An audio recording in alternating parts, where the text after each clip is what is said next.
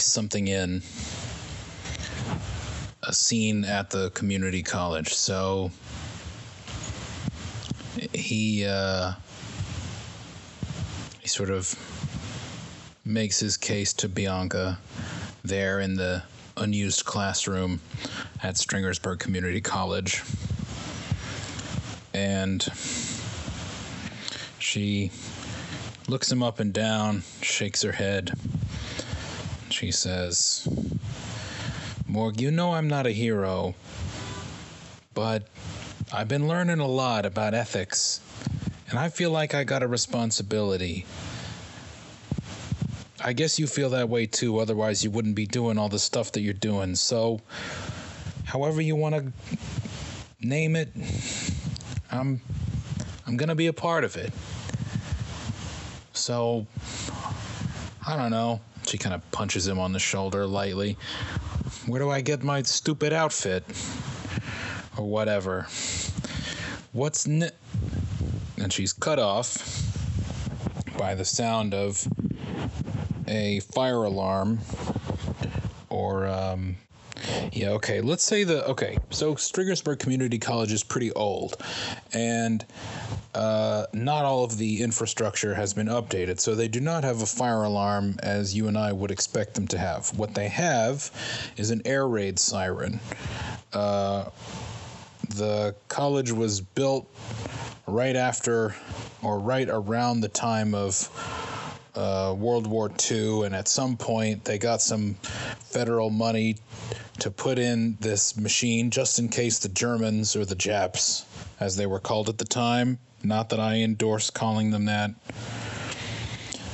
in case the college was ever bombed, they have this air raid siren installed. So, an incredibly loud, piercing, whooping sound spreads across the campus. Bianca winces and puts her hands over her ears instinctually. Um, Morgan's suit sort of starts to enfold him before he's even consciously aware of, of asking it to. One thing that uh, he's he's reminded of when he sees Bianca through the visor. I shouldn't say reminded of, should I? This is new information. Okay, anyway. Um, when the visor comes over his head, uh, Bianca is the cool blue color of contingency, and it's a pretty strong glow. Um, also, when Dr. Klein whips around the corner into the room, he's throwing off a, an equally bright shade of blue too. So both of them are are contingency. Um, anyway, Klein has his hands over his ears, and he's he's just like mouthing words, exaggerated, uh, making sort of big broad mouth movements so his and and doing it slowly so his his lips can be read he says he mouths under attack. And he says he says uh, something that looks like roast or robe. And then morgan realizes that it's roach so Roche and her gang uh, are attempting to sack the science wing of Stringersburg Community College. Uh, it's Roche and like half a dozen mooks in piecemeal armor. Um, that's what she's got. Them, they have crude weapons and tools. They are trying to break into the science wing so they can steal some sort of uh, materials research project that she heard about. Um, so Morgan has Bianca and Klein, um, neither of whom can really fight. Klein definitely can't. His only power is that he's super healthy. Um, Bianca has her weird double vision, switch vision thing. She can sort of mirror sight people. Like if she makes eye contact with them, she can make them see what she's seeing or make them see everything uh, in like a left to right switched way or an up down. So she can basically distract uh, people. She can maybe cause them to become dazed or stunned if her power works on them. Um, so let me hear how Morgan and Company stop Roche. Um, I'm assuming that they do. That's sort of what this encounter is meant for. Um, afterward, Morgan will get the chance to introduce Bianca to the rest of the team. Klein will not go with them. He has to stick around and explain the incident to the provost. But um, what I imagine happening in this scene is a lot of like basically down and out ex cons. You know, some like guys who have done prison time and maybe were getting their life on track but slipped back into the life. Um, plus a couple of like young dudes trying to prove themselves. They're scurrying around the building with like sledgehammers and crowbars, plus like a switchblade here, a little revolver there. Um, one of them has a, a, a Vector Tactical Club that he stole. Uh, from the floor of a warehouse. He just found it lying there or something.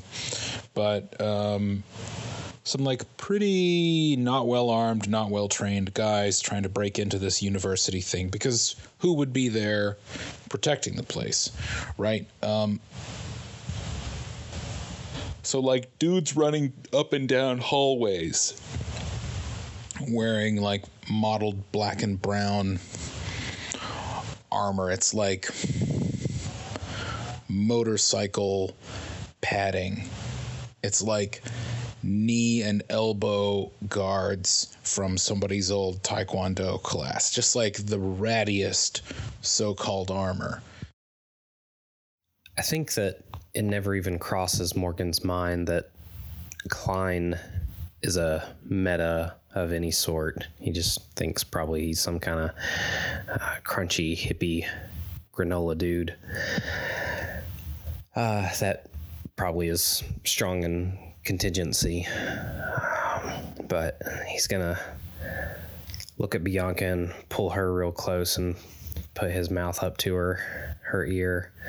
You know, retract the helmet real quick, or I guess he doesn't need to do that inside the helmet. He's just gonna be like, "I need you to stay behind me and watch my back. And if you get a chance, uh, do your thing. Uh, just don't do anything stupid. Leave that leave that to me. And he doesn't sound so sure, he, even to himself. It, his voice sounds shaky, and I think the first person that he's going to come across is going to be the the mook with the revolver.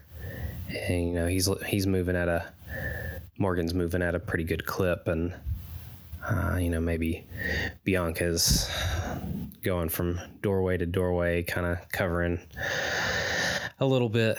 But, you know, he sees this guy, and Morgan just, he sees the gun and he just kind of freezes for a second too long. And the guy starts to get a beat on him. And right when he pulls the trigger, his aim gets gets thrown off because B's able to do her her thing, and it throws off the the aim just enough where it pings off of a you know heavily armored part of Morgan's arm or uh, chest or something like that, and it's it's kind of one of those deals where you know a fighter gets hit real hard or knocked out, and they're a bit gun shy until they get hit again and the, you know they realize that it wasn't as bad as they remember it and maybe this kind of at least temporarily snaps him out of his funk and puts him back into his his fighting zone. And uh, from that point, you know, he'll just rush the guy and disarm him and, and knock him out as quickly as possible. And he'll, after that's done, he'll he'll throw a look back to Bianca. Not that he knows absolutely that that's what happened, but maybe he has some kind of some kind of inkling. Um, and he's going to rely on her, not necessarily even for her powers, but just knowing that she's there, backing him up, like um, is a big morale booster for him, and gives him something to focus on, something to to protect, and um, maybe show her some some moves. Like he, you know, he'll what he's doing is instinctual, but at the same time, he, he, he might be like mentally cataloging it to you know talk about later like oh you know when this guy with the stick threw in like you know like see how i came up and blocked it and blah blah blah so i guess he's going to to run around and and try to find uh, anybody that he can and inevitably i think he's going to run into roche and if you want uh, to roll out this fight, we can. Uh, I've got her statted from from long ago, but pretty much she's just got uh, just maxed out impervious tough impervious toughness, uh, a little bit of super speed, and then just a ton of immunities. So, if you want to roll uh, and do the fight that way, we can. But this is how I imagine it would be going. You know, he would run into her, and she's this giant six five anthropomorphic roach lady, and uh, you know, again, a, kind of a first to him, but I guess he handles weird better than mundane with who he runs around with. And I guess he would kind of test her skills or powers. Uh, you know, he'd be more on the defensive initially. Uh, but the fight would pretty much turn into him throwing everything he possibly can at her, all of his tricks and trips and throws and everything like that. And she's not much of a fighter. Um, it'd be kind of a it'd be pretty much a stalemate. Like she wouldn't have enough skill to really damage him. Like she might get in a shot or two and and you know do some superficial damage. But also he doesn't have enough raw power to damage her in any way. So it would just be like this back and forth of him probably constantly hitting her or throwing or tripping and just not being able to to get a get a good hit in like he wouldn't be able to damage through her uh, exoskeleton her carapace and like i said she, she might be able to put a hand on him or something but he'd probably be able to escape out of it or or roll uh, and mitigate the damage and you know B's probably in the background when she can she's just thrown her off balance with her mirror vision. Uh, but again, you know, even though it's leaving these big openings, Morgan just you know he's not he doesn't have super strength or anything. Like he's a he's a big strong guy but um i don't know. Maybe at one point he gets some some very minor damage in but maybe he stops her right as she's coming out from the building with whatever she was looking for and holds the fight down long enough to where they hear sirens and she scurries off quickly over over the top of a building and uh he you know at that point he'd look at b and he's like oh, thanks a lot i saw you doing your doing your thing. But uh oh man. All right. Uh let's let's head out before the the cops or the MHTF get here. So imagine they'd run off quickly and you know he'd probably ditch the suit again and get back into some civilian clothing like, should we go to your place? Should we go? And then depending on where they go and what they do, he'll we'll, you know rewind back to the previous recording where he introduces her to the group. Here's the wrinkle I want to add to the Roche confrontation at Stringersburg Community College. When Morgan gets past her goons, he's somewhat surprised to see her hunched over a computer in the back of this research lab.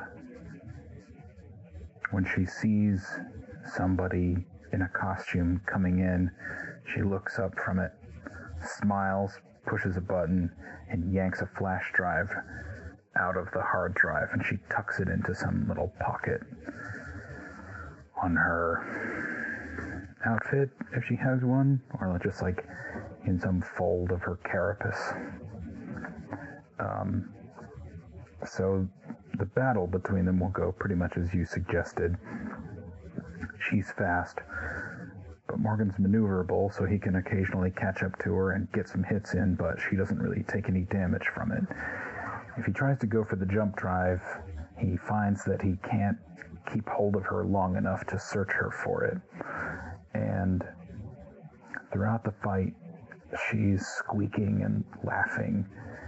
Um, I don't want to try and do a Roche voice. I think everyone who listens to this should just imagine what a woman sized anthropomorphic cockroach sounds like because I'm okay at a couple of accents, but I can't sound like that because I don't know what that sounds like. But you do. Yes, yes, you do. Just believe in yourself. Anyway, uh, I think what she's taunting him about is she's like, You're too late. The damage is done. And then she's like, Well, maybe a little more. And she smashes something in the lab, especially if Morgan trips or throws her. She exaggerates that to crash into a bunch of expensive lab equipment. She's like throwing chemicals at him. There's like little. Well, hold on. Let me backtrack there. The lab that she has come to says Advanced Materials Research on the outside, and Morgan was none too pleased to notice Greg Greenwell's name on a big plaque under there. So he's apparently sponsored this little science wing uh, in the community college. And there are a lot of big, weird machine tools in this lab. So Roche, one of the moves she'll do is like run around behind one and push it over so that it falls on him. And he has to like juke out of the way real quick. She seems to leave Bianca alone. I don't. I don't want to write too much for Bianca. You have a better sense of her than I do. But I feel maybe like she's the sort of person who would impetuously ignore Morgan's advice and take a swing at the supervillain. Um, or try, well, maybe not that. Maybe try something. Um, maybe while Morgan has her distracted, she runs over to a, a, a workstation and um, at some point while Morgan and Roche are like rolling around punching each other, she yells out, Morg, she put some kind of ransomware in the system. My student account is drained. And Roche laughs. She's like, I told you, it's already done. Whatever, whatever. So, I don't know that that changes the outcome. She eventually will, like, jump out a window and scurry off but um, what it changes, what this changes is the aftermath of the fight. Morgan and Bianca can get away before the MHTF gets there, but not before university security arrives, which is like one middle aged fat dude with an old 38 or just like a stun gun or something, like not even a real, like a joke, you know, but someone with a tiny bit of quasi authority. And he's like, hey, what did you do? And when Morgan and Bianca try to explain that there was a, a roach woman in there stealing things, he's like, I don't believe that. That's not a real thing. Um, he's like, who are those guys out there? And he gives Morgan and B a bunch of shit. Um, so give me your response to that, I guess. And that'll do it for this thing. Then we'll go ahead to the scene where Morgan takes Bianca back to base and introduces her to the rest of his team. I imagine that being that Roche has had activity in Stringersburg before, that Morgan at least knows about her in passing. Uh, being that this is kind of a, you know, an interest of his, just metahumans and everything in general. So he's gonna look at the security guy and be like, "Listen, man, that was uh, I'm pretty sure that was Roche. Uh, just just tell that to the to the MHTF when they get here, and uh, shit, it's it's bad. Looks like she looks like she took all the students' money. He's gonna kind of look over, questioning at Bianca, and you know she probably say something to the effect of, you know, yeah, at least my account. So yeah. Um, also like what you did with Bianca. I think, yeah, she'd be bold enough to try to intervene here or there. So I guess after that we'll cut to the the introductions and everything and we can pick it up from there.